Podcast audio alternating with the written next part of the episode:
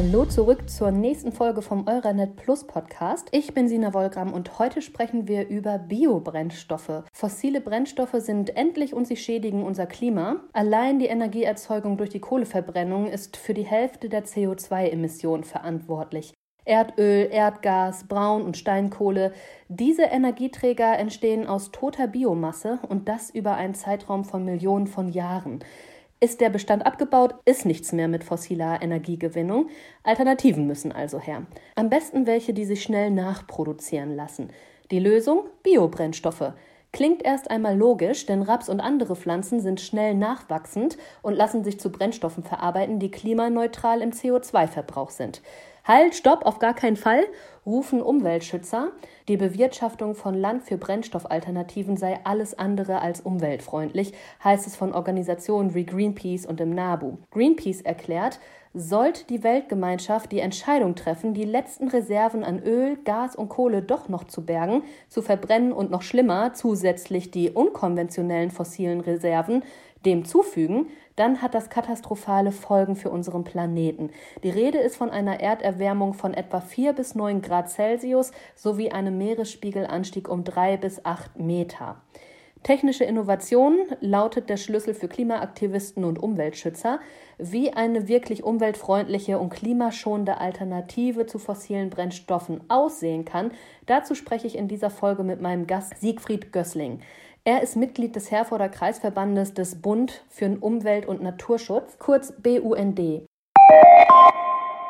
Hallo Herr Gößling, vielen Dank, dass Sie sich Zeit nehmen, mir ein paar Fragen zu beantworten.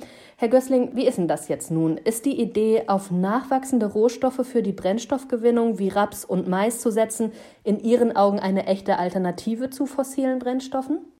Das sehe ich so ein bisschen äh, mit gemischten Gefühlen, weil äh, durch den Anbau meinetwegen von Mais und, und Raps und ähnlichem natürlich auch wertvolle Ackerflächen in Anspruch genommen werden, die wir wahrscheinlich in Zukunft auch wiederum brauchen für die Nahrungsmittelerzeugung. Zumal ja in bestimmten Ländern, ich denke mal an die Sahelzone und andere Gebiete, immer mehr Ackerland, das nutzbar gemacht werden kann, verloren geht. Und äh, da würde ich sagen, sehe ich die eine Seite, ich sehe die andere aber auch, weil die fossilen Energien natürlich unsere Umwelt durch CO2 immer mehr belasten. Und äh, da muss man sehen. Ich denke, man kann das eine äh, machen ohne auf das andere da, sagen wir mal, ganz äh, verzichten zu können. Das ist so im Augenblick eine schwierige Situation in meinen Augen. Jetzt auf diese, diese äh, alternativen Energieformen Raps und Mais zu setzen, das halte ich für verkehrt. Es gibt ja auch die Möglichkeit, zum Beispiel bei der Heizung äh, Erdwärme zu nutzen oder Luftwärme und so weiter. Es gibt da ja auch noch weitere Möglichkeiten ne, der Energiegewinnung. Schließt das auch eher technische Wege ein, dass Sie sagen, anstatt Alternativen anzubauen, löst man es über technische Innovation? da bin ich immer, was die FDP vertritt, immer nur äh, in die Zukunft auf technische Wege zu hoffen, etwas skeptisch. Das sind Illusionen und, und Vorstellungen oder Wunschträume, die dort äh, formuliert werden, aber die, glaube ich, weiß ich nicht, im Augenblick jedenfalls äh, nicht der Realität entsprechen. Wenn wir nochmal beim Raps und Mais bleiben, mir fällt es jetzt schwer, mir vorzustellen, wie sich das Ganze auf die Lebensmittelindustrie auswirkt. Also wie viel landwirtschaftliche Fläche fällt denn dann wirklich für die Brennstoffgewinnung weg?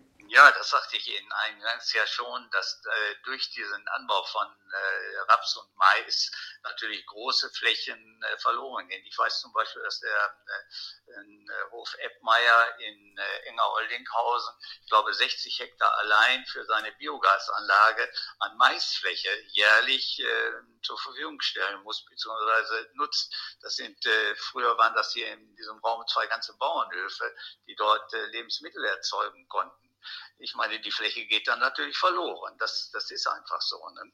Und darum, das ist ein, ein, ein Problem.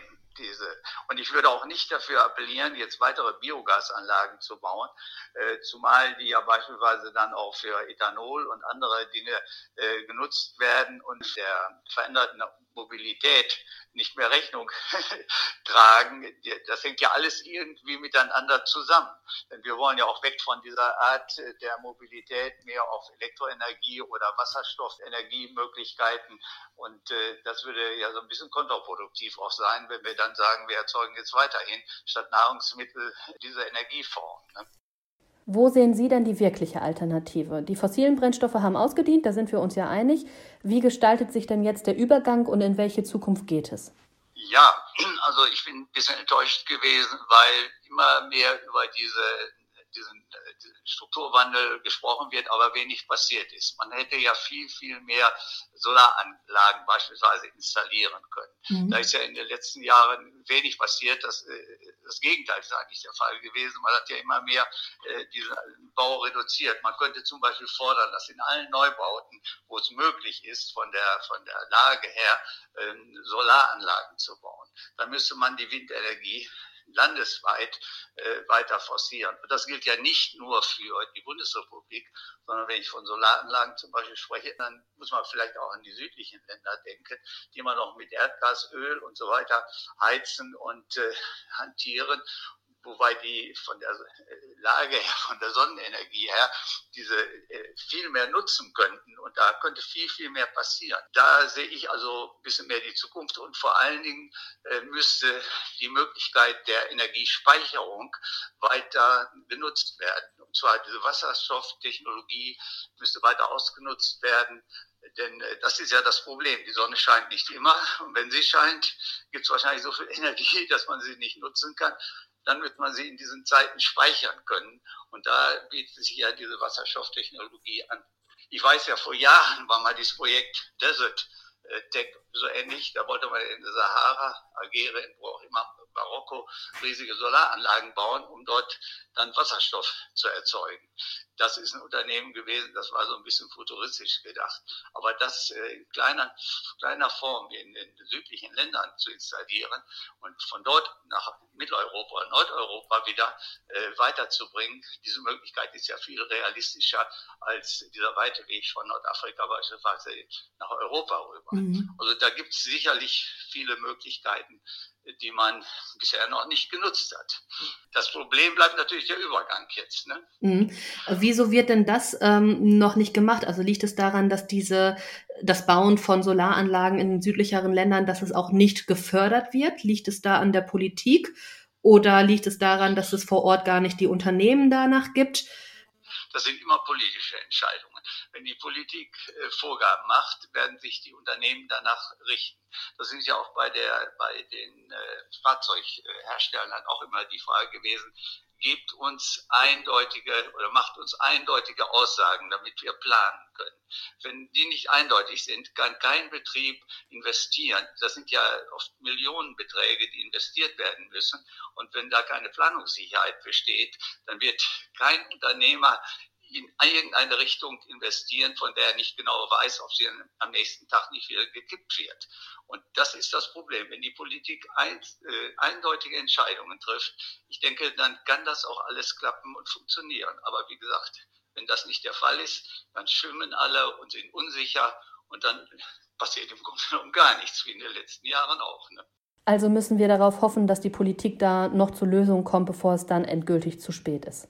Ja, also das würde ich mir nur wünschen, dass äh, da mehr Klarheit da ist. Aber bei so vielen Köpfen, allein in Europa 27 Länder, die da unter einen äh, Hut sollen, was in meinen Augen kaum möglich ist, da müssen einige sich zusammenraufen äh, und sagen, wir fangen jetzt einfach an und äh, setzen Maßstäbe und dann werden die anderen möglicherweise folgen. Die immer mit dem Finger zeigen auf die anderen, die machen das ja auch nicht das, das führt zu diesem Chaos aus meiner Sicht. Ne?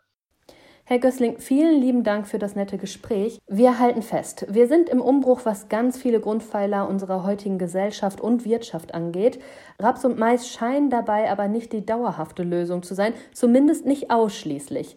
In unserer nächsten Folge geht es um das Thema nachhaltiges Reisen. Wie können wir die Welt sehen und unseren CO2-Fußabdruck dabei möglichst klein halten? Hört wieder rein. Tschüss.